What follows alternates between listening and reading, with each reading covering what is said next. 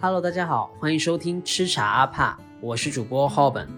这是一档聊天对谈节目，我们会在这里分享一群三十未满的年轻人的职场、生活和情感故事，以及不同背景、不同性格、不同行业的观点碰撞。今天是我们的第一期节目，我们将一起聊聊初入职场三五年我们的一些经历和思考。今天呢，跟我一起来对谈的呢，就是有两位我的好朋友，一位是在澳洲的陈安小姐，好，还有一位是跟我一样在上海的画眉小姐。那请两位跟我们的听众朋友们打个招呼吧。Hello，大家好，我是陈安，坐标是在澳大利亚。Hello，大家好，我是画眉。最近大家都在二零二三年的前两个月。从刚过完年回来之后，感觉自己在工作上面遇到了很多的挫折和不顺利嘛。我现在看到很多市面上的人都在这个节点，其实是讨论的是去年的年终奖被打了折，或者是这个年终奖的数字非常不及自己的预期。接下来，请画美讲一讲你最近的一些遭遇。你刚刚说的这个关于 年终奖的这个事情，我就感觉就是在你说完之后，忽然又感觉说啊，我们公司还是还还是香的，没有 没有，对，就是我们也是刚那个给完工资条嘛，刚知道就是我们后面的这个年终奖，虽然说我们一直年终奖都不是很大件事啦，但是跟之前没有太大的折扣，所以就感觉嗯还是还是稳定的。嗯 嗯嗯，所以这方面就就就忽然又找到了一点点的安慰。但是怎么大家总是这么摇摆，每一天都在这里，今天觉得不行，明天觉得还行。对对对，对你对比到呃其他人的情况的时候，你就会觉得其实我也没有那么不幸了。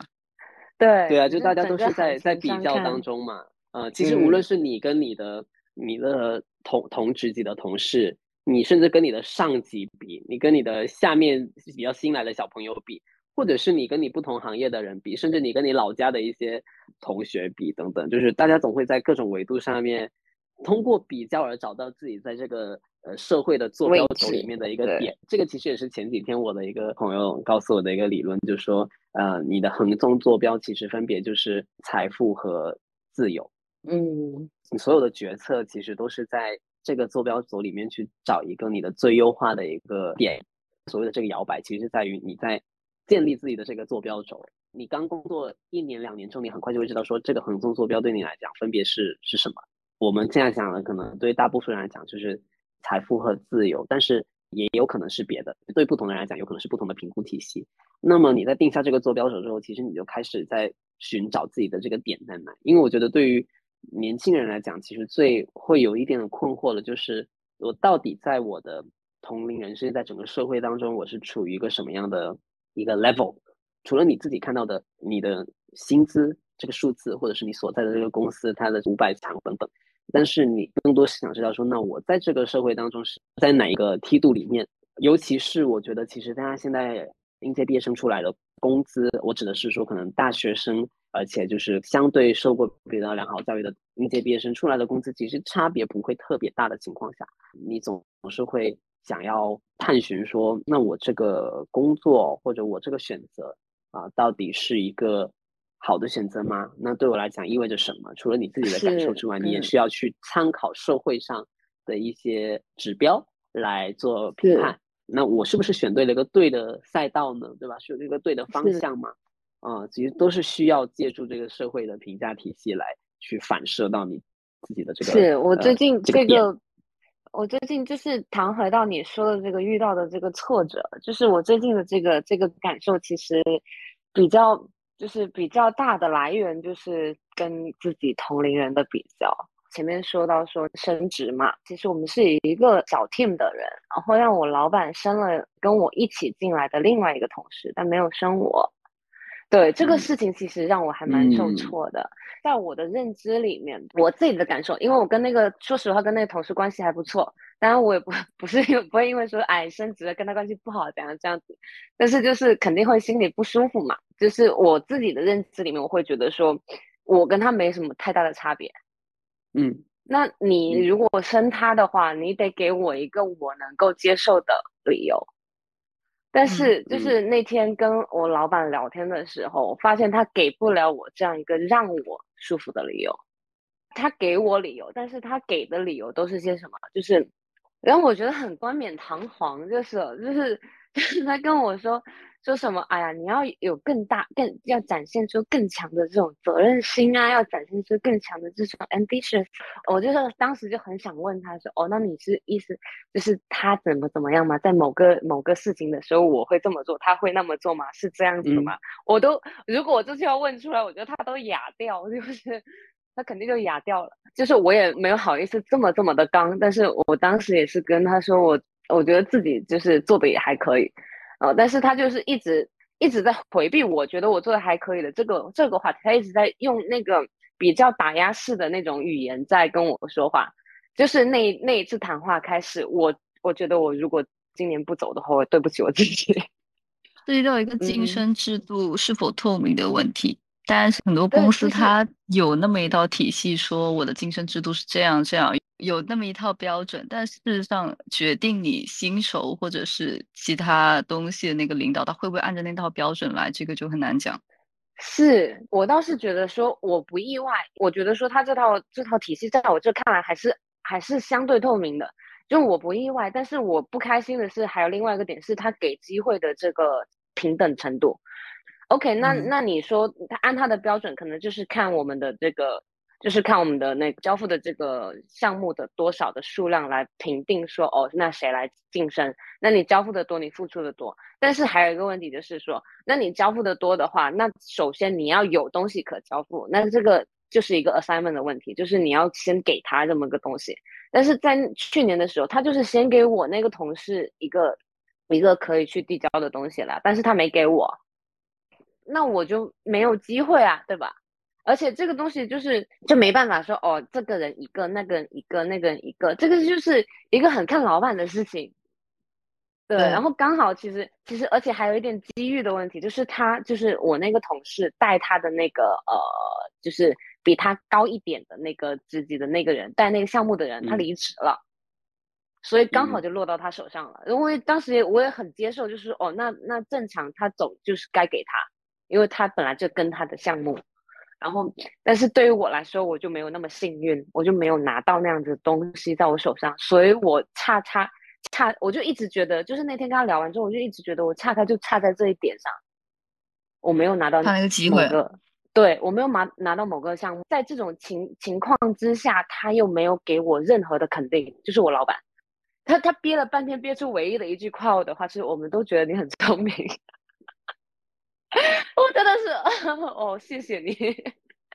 我觉得虽然就是我们可能不了解，就是说你们日常当中可能一些很小的细节，但是就我刚刚听到这些信息，其实我有一个问题，联系刚刚老板对那一个人的评价，以及说最后从结果上来看，说那他就是得到了某些项目的机会，这可能是偶然的，或者是某些刻意的都好。但是他因为他讲的一个关键词是说那个人比较 take ownership，然后还有比较 ambitious 嘛。嗯，你从你的视角来观察，你有看到这个同事有任何就是这一方面的表现吗？对，这是最重要的一个点。那个那个同事其实跟我是真实关系比较近，所以我很清楚的知道他是一个比我更佛的人。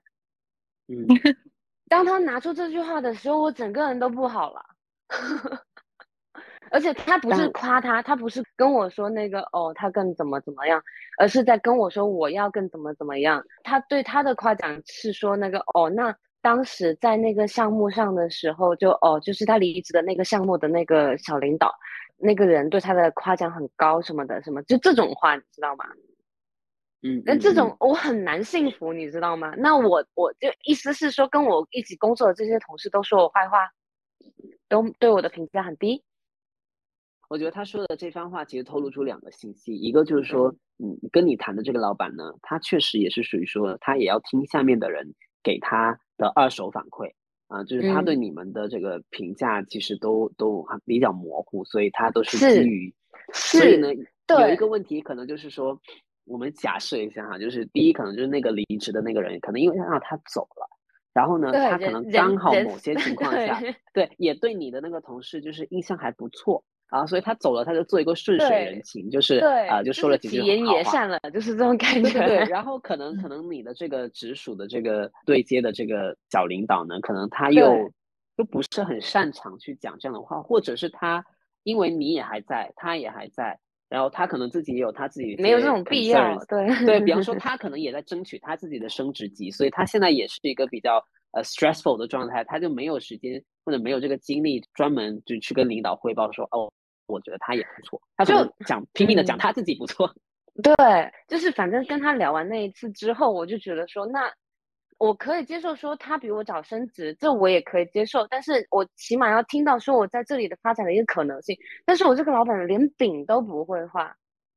他他只他能跟我说的只是说，哦，我已经把就是说你这边的这个这个情况，其实也跟大老板讲了，就是说那那个那个也也有跟大老板就是有一些有有有把这个名额这个事情压到他那边去 push 他那边去。做这个事情了，比较不能接受的是，他对我的唯一夸奖是，我们都觉得你挺聪明的，嗯，这个其实就反映到我刚刚讲，就是公司的这个晋升体系是有一点不透明的。我在想，如果我是你现在的这个状态，我会去怎么样去 investigate 这个事情？这个同事呢，可能跟你很熟，所以你会觉得说他是 for 的，但是有没有一种可能是说，他确实在向上沟通？的这个技巧上，有可能是他无意的，有可能是他之前已经积累的一些本能反应，就是会让人觉得他相对比较主动和负责任、积极一点。这那这就是那个我觉得我不要再在这里待下去的问题了。就是那既然既然我本性如此。然后我已经说，我觉得说我跟他的差别不太大。然后既然既然你看见了他的闪光点，而你看不见我的闪光点，那说明我不适合你的 team，那我就走，说明我真的在你手下没有任何出路了。呃，我觉得这个事情我们可以这么看，就是你可以在要不要坚持你自己的这个点上多方面的思考。如果是真的觉得说这个同事。身上没有什么是你觉得你比他差的，或者你值得他学习。你觉得这个就是大家不同的表现方式而已。如果你是这样的一种这个想法的话，那我觉得那确实，那就是我就找一个合乎我口味、大家双方契合的一个公司。我就是这样，我都坚持做我自己。但是其实也有另外一个视，我自己本人会倾向第二个视角。那我真的倒是要去旁敲侧击的了解一下这个同事到底是有什么魅力，能够把。这个领导对吧？他不动声色的，其实就是让领导就觉得说他好像表现的比较有主动性、有责任心。我会很好奇说他是怎么做到的，因为你不会觉得说他们这种人，其实在任何的工作和公司当中，他的匹配性更强吗？就是，那我先说我为什么这么想哈，因为你换一个公司，有可能说好，那现在这个领导或者这个团队啊是 match 你的风格的，那万一比方说好，那这个领导也走了，然后又换了一个领导来。因为你不可能说你找到的所有的工作或者领导都跟你是非常的 match 的，那那这种情况下，你你把自己打造成一个学习一些比较 adaptable 的一些技能，就是我不管面对什么领导，我都能够有一套自己的让自己舒服，但是表现出来是让不同的领导其实都能够。满意的一套。我个人感觉，其实其实说，其实说这个东西，它其实还有一个东西，就是机会的东西。就是有些事情不是说你我我个人感觉，就是不是说你耗在这里它会变化的。就是你还是得去寻求说一个一个变变化的地方。对，困在这里了，你已经困在这里了，那我觉得就得求变了。其实我自己，因为我们团队很小。就是也非常的直线，所以从我自己感受到的，就是不管是我们这个公司，还是我觉得市面上其他公司的领导在考虑下面几个员工的表现的时候，其实真的都是一些基于细节的一些模糊的大致的评价，是很模糊。其实，对，但是它是 detail driven 的。这个 detail driven 就是说他们会记得一些小的事情和瞬间，但是它总体上其实它只是一个 feeling。就是他只是一个，就是感觉谁给他的感 觉，对，所以可能从我们个人的角度，你会很清楚的知道，并且你甚至会很在意，你什么时间给了他哪个项目，这个项目跟我的项目有什么区别。我们交付的时间怎么样，然后他这个项目是怎么来的，我这个项目又是怎么来的。但是领导可能他根本有可能他不会太去 去想这方面的事情，他只会记得说你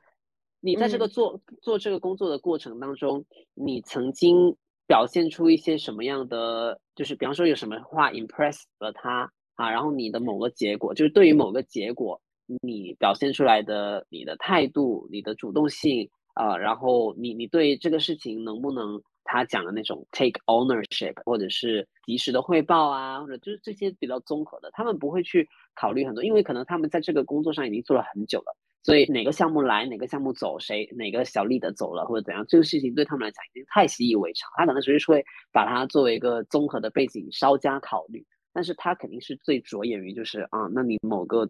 deliver 给我的结果到底质量怎么样，然后你在这个里面的大概一些态度。他可能会从这个里面的一些 detail 来把握他对你整个人的一个感觉。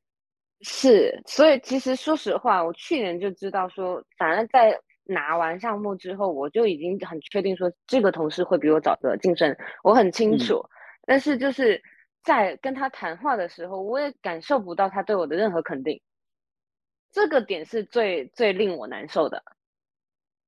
就是有没有可能，就是如果你跟你的老板谈完，然后他其实对你就是多夸几句，然后甚至给你画画饼，你现在也不会这么难受。对，对，但他完全没有，这是让我最难受的。我会觉得说，那我我跟着你真的就没什么出路，你知道吧？不得不说，就是这个老板的情商也是就还没有到非常到位 啊。对，这个老板他之前给你画过饼吗？他没有，他不是那种会画饼的人。然后好实在。对。他不是就不是那种会画饼的人，就是我觉得跟着他我不会有什么成长，他也从来不会给你说，就是说哦，你说好，那你觉得我 ownership 不够，你觉得我那个 responsibility 不够，那为什么在当时你给他分配这个工作的时候你不跟我这么说？你为什么等到今今天我们拿工资条的时候你才告诉我？你要是在那个是老板都是这样的啊，他都是事后对他不会讲。他当时也跟我聊过，你知道吗？就跟我说，你那个 peer 他拿了这个项目之后，你有什么感觉吗？老板会在那个时候问你，其实那不是他的义务，那是他就是他愿意来找你聊这件事情。其实我觉得已经是某一种 kindness。就我这么说，并不是说我要为老板说话，我只是说从整个公司的运营规则来，是就是那领导要分配给谁哪个任务，其实他不需要。去跟你解释或沟通的，大家都是这样，就是可能他也可能从大老板那里拿到一些烫手的山芋，或者他不想做的别人的 是甩过来的锅等等。那你怎么样把这个东西给 handle 好？是，哎，就是就我是我是个人感觉说，那那时候其实有个沟通的机会，然后你对我的，如果你对我的 performance 不满意的话，你为什么之前一直没有说过？有没有可能老板他不会说，但他只是给了一个机会让你去问他，你自己要足够。主动是是，这这也确实，这也确实是我在这一次的经历里学到的东西。就是经历了这一次之后，我就是把大家都当成屎，你知道吗？我觉得也不用做悲 观和黑化啊，不是真的，就是真的，就是真的，就是我把我的那些一起工作的同事都当成屎，然后当我把大家都当成屎之后，我觉得我的工作，我的所谓的 ownership 就高了很多。对我前面就一直就很尊重大家，就觉得啊，大家是前辈，然后就是哎呀，嗯，他他说的话应该应该有他的道理，然后应该有他的就是值得值得我学习的地方，是他就就有他的原因啊，我就很一般不会太跟他去 negotiate，也不会太太强硬的去跟他交流，然后一般都是一个比较说话比较好听的状态，然后就是这次之后我就很很摆烂，就是。他们跟我说什么，我都很怀疑，就抱着很怀疑的态度去跟他们聊天。然后，就我觉得这这可能是他要他他所谓的 ownership，就是说我要有自己的想法，不要老听别人说什么是什么。我觉得你刚刚说的这些，呃，其实你这个 mindset 其实是对的。但是我们我们换一个比较呃上得了台面的说法，就是说，其实我自己的感觉，我我跟你有非常多很类似的这个经历的点。就是比方说，我一开始我觉得我前一年半的工作也是这种，就是我是因为是天生比较卑微一点啊，我就很害怕这个领导就是或都有什么，所以我并不是说不主动，而是我的主动反而体现在我的畏畏缩缩上，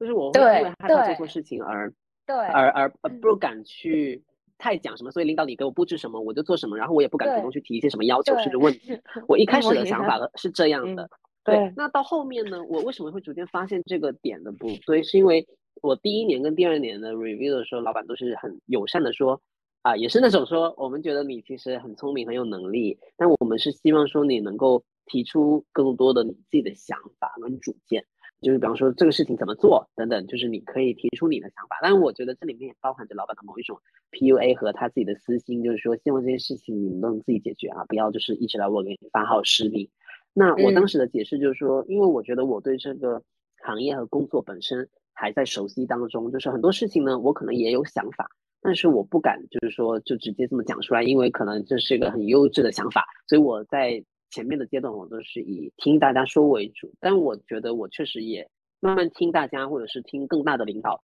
去讲一些事情，呃，或在在聊一些工作的时候，我会逐渐的更有感觉，知道哦，这个公司是在做什么事情，我们的工作内容、工作风格是怎么样。我建立了这些前期的基础信息之后，我就会更知道说啊，那我脑子里面很多很混乱的呃瞬时间蹦出来的想法，我要怎么样去 formalize 它。让它成为是一个可以输出的一些有用的信息。我当时就这么跟他讲，所以我说我也有注意和学习这一点。而且说真的，你一直在被指示去做某些事情，然后很拘谨、很畏缩，这个状态其实是很难受的，很不可持续的。啊，我就会觉得一直是压抑我的本性。呃，很多时候真的很有很多很直觉的想法，甚至包括说很多同事，甚至领导，他说的东西都不对啊。啊，就是他布置了之后的东西就不清不楚，或者他他所告诉我的某个东西就是错的。那以前的我可能就是不会提，因为我我也在怀疑说我自己到底这个判断对不对啊？那我就会领导说什么就去做咯。然后而且我还会很担心自己就是做的到底符不符合他的需求，然后就会加班加点的熬，然后呃就是自己在那里想破脑袋啊，然后交出去的这个东西呢，幸运的话老板就很很买单。但不幸运的话呢，有可能他就觉得说，哎，不太对哈，然后你就又改啊。然后我其实是经历过很长的这么一个阶段的，一直到可能也是，就是去年上海疫情期间，被关在家里三个月，还是以这个状态在干活，我就真的觉得我要死了，我就觉得我是就是我的精神已经到了崩溃的极点。所以从下半年开始，我就我我还是有那种敬畏之心，但是我就开始慢慢变得就是说，去跟老板沟通。尤其是说，我们当时做的一个事情，其实是那种不确定性很高的，就是领导他自己也没有想好说这个东西到底是怎么做。所以从下半年开始，因为现在 face to face 了，我当时就非常渴望说，快点结束这种用微信和这个电话工作的这种状态吧，因为我真的不知道你到底在讲什么，你到底的旨意是什么。因为很多时候，在我刚刚讲的那种很模糊的工作场景下。你如果能够跟领导面对面谈，你能够从他的表情、语气，还有就是两个人交流之间这种 chemistry，你是能够去 take the lead 的。比方说，你感觉到他对这个事情不确定，好，那么你就顺势的去呃多推一步，说，哎，领导，那我 propose 我们这么这么做，你觉得可不可以？啊，就是，但如果是电话上，你看不到他的表情，你也不知道他对这个事情是非常坚定有把握，还是说他其实也摇摆不定，需要你提一些想法。所以我觉得面对面之后呢，就是会变得很好啊，就是我能够当面跟他讲，我有什么问题不清楚，直接问他就行。然后如果我们在聊天的过程中，他看出我对什么东西不太有把握，或我看出他对什么东西不太有把握，我们都可以就是多迈出一步啊，就是把这个东西讲透，就是那你到底是想要什么啊？然后我到底要怎么做？嗯，你对这个东西的要求呢是怎么样的？我如果这么做的话行不行？我就会开始去尝试。多迈出一步，然后把这个工作流程变得更透明。因为确实有一些领导他就是比较含蓄，但是我是觉得说，既然都是工作嘛，都是要花时间做，那我为什么要再去承受那种自己一个人在那里脑补说到底他是什么想法，然后他想要怎么做？所以回到你刚刚那个说把同事当成 shit，我觉得我现在的状态呢，反而是说我就当成大家就是像大学里面在做小组作业。那有可能你是大四的、大三的，我是大一的、大二的，但是每个人有自己的 role 嘛，对吗？你可能是组长，是副组长，但是我们的最终目的都是为了把这个 project 做完。我 take 我自己这个部分的 responsibility，你可能是统筹，你就把它理解成就是上某门课的小组作业。我们上完这门课之后，大家就分道扬镳啦，对吗？我可能再也一辈子都不见，那就你就把这份工作本身当成是这个上这个课的小组作业好了。我们只是暂时的 team up，在学校可能是。一学期在这里可能是几年，对吧？有可能你先走或者我先走，但是我们其实都是一个共同的目的。这个目的就是说，把我们这个部门该做的事情、手头上事情做好，然后让上面的领导满意。然后呢，我们这些人其实也是来自不同的地方、各种背景、各种性格的人，team up 起来，在某一种组织框架下面，我们不得不在一起工作。我其实更把自己当成是一个他的一个助手，就是我是来帮你把这些很 pieces 的事情做好，然后让你能够稍微 wrap up 一下，去跟上面的领导交差或者汇报的。所以。某种程度上，我会觉得领导你是需要我的，而且你会 rely on 我把这个事情要做得好，这样你才能够减少你自己的负担，然后汇报的效果也会更好。所以，我们其实是个 co work。你是领导我，但是你的领导是基于你的 experience，是基于你多工作了几年，你在这个公司多几年，你对这些业务的这个熟悉程度，所以你是给我一些指导，最后执行的不就是我吗？所以，我能不能弄得出来，其实一定上是取决于你给的指示够不够清晰，包括你是给机会这种事情。有一些领导比较有主见的，或者是比较上面的意识的，他会去思考说，哦，那这个事情可能给谁合适等等。你就还是回到大家在课上做小组作业，可能小组作业的时候，我们只说我们整个 team 给一个打分啊，然后就就可以了。可是，在公司这里面呢，其实你有每一个人都对应着一个 performance review。而这个 performance review 的这个人呢，又刚好可能就是你的这个组长啊，你的这个小组的这个组长，所以又加多了一层比较复杂的关系。你除了要尽心尽力的帮好他，as a team，我们要把这个东西做好，让老师打个高分之外，你内部其实稍微也要跟你的领导之间有一个良好的互动，让他对你产生好感。虽然大家每个人这个小组的成员都是在帮他干活的。但是，当你存在说跟你的 peers 竞争，或者是说在这个小组里面，就肯定会有人排第一，有人会排倒数。你要怎么样确保你在这里面 OK 呢？我就觉得那是需要跟领导加强互动的。这个互动并不是说我要去跟他搜手啊，或者是做一些很不必要的这种拉家常。我觉得领导也没这个时间，而是说我们就公事公办。就是我在这个工作当中，比方说我想做什么，我觉得呃什么方面是我想尝试的，或者我有能力的。然后我愿意去做的，你可以主动跟领导讲。当然，本质上就是你，你真的是要抱着一个 open 的态度了，你就不能说我很不情愿去做这些事情，就是要分一分，到底哪些事情是你真的觉得我完全不想碰，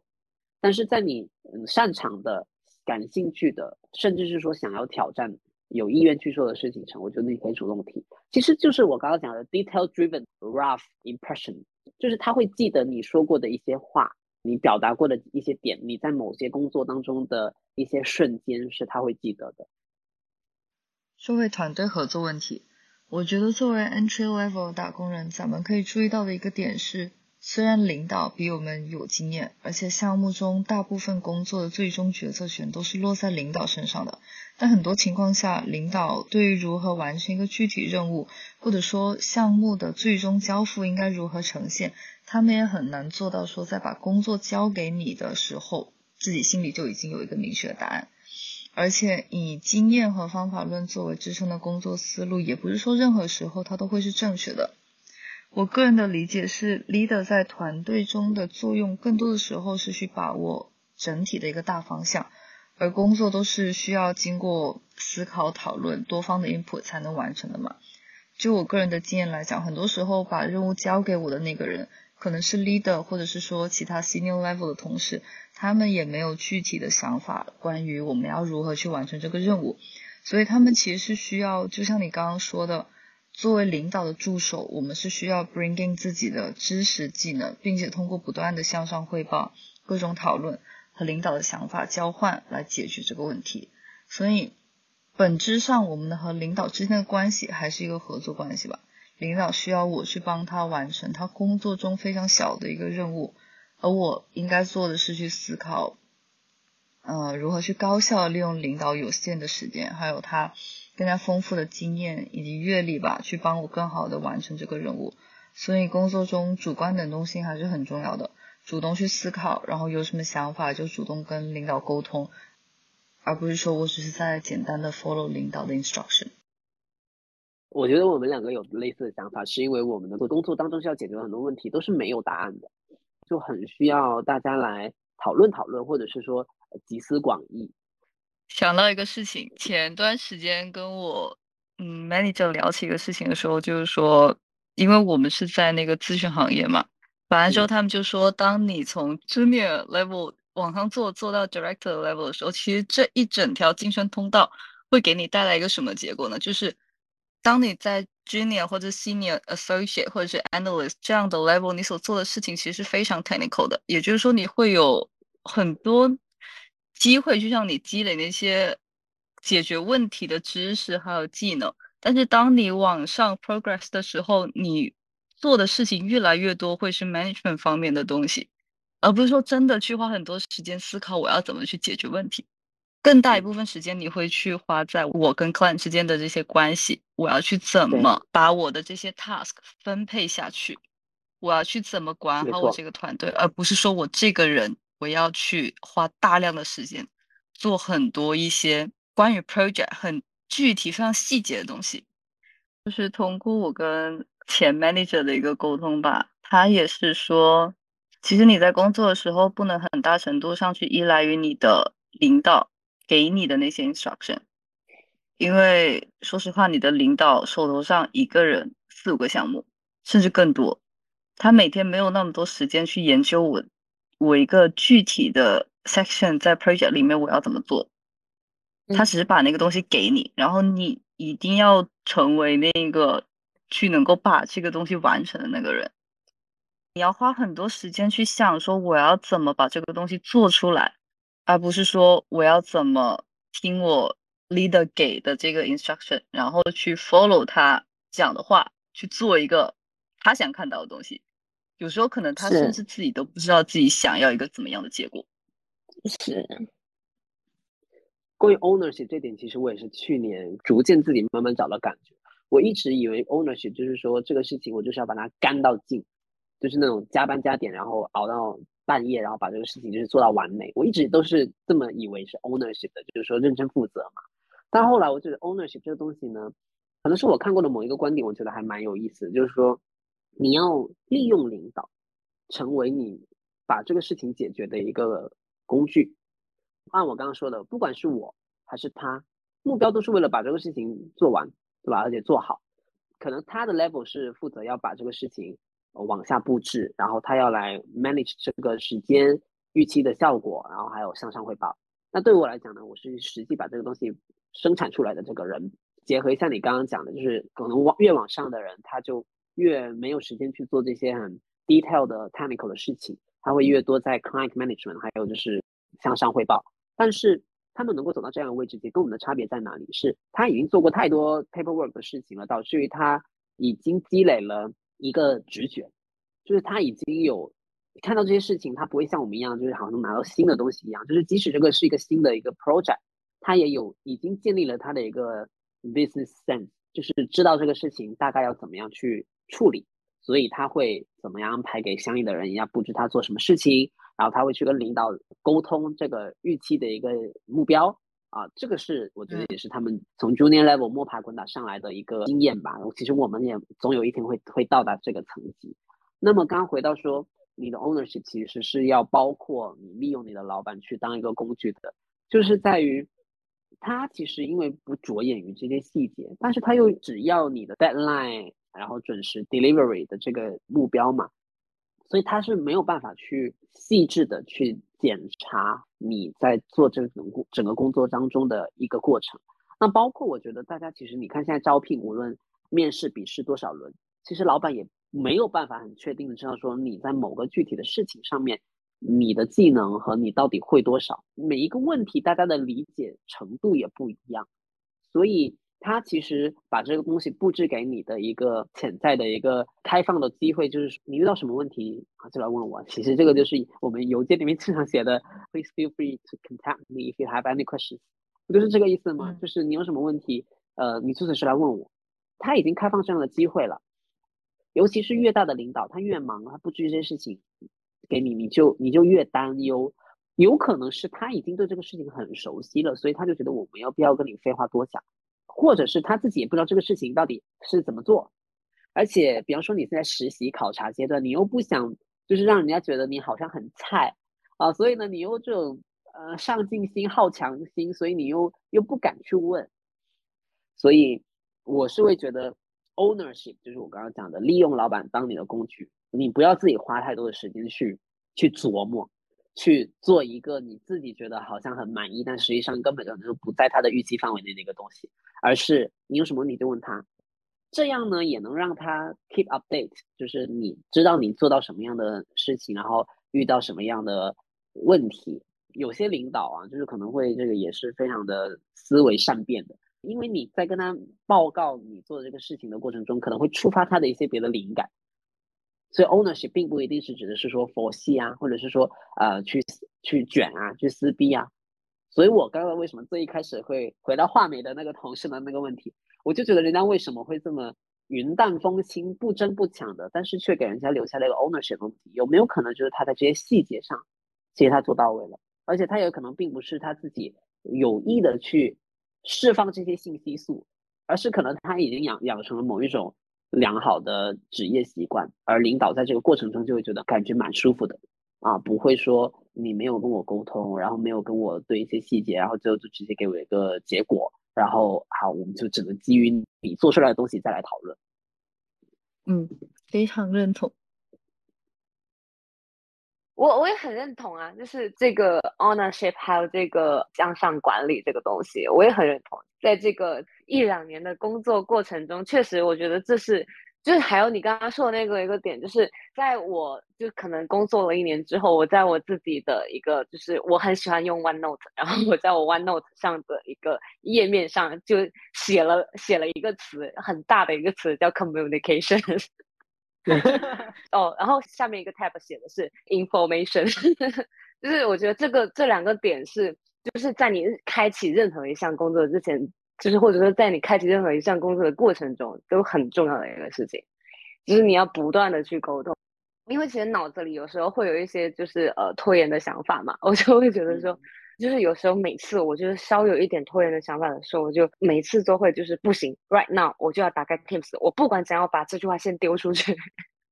嗯，嗯，我就算不知道我要讨论的是什么，但我知道我这个东西必须要讨论一下。那有时候有点有一点惰性的时候，就是说不行，我要先把这个话题开始，我就要 push 我自己，不能有这个 惰性，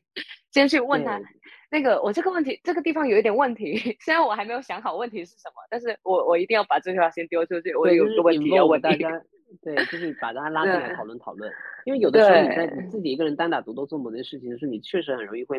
嗯没有思路。然后这个时候呢，对，可能有一个人来听你说一说，你可能在跟他说的过程中，沟通的可能就已经解了，你就悟了，对，对，就终究还是一个 teamwork，对，就是确实我我也很认同说，就是 communication 很重要。以上是本期节目的全部内容，感谢你收听到这里，欢迎在评论区留下你的职场故事和心得，也欢迎订阅、关注、转发、分享，我们下期再见。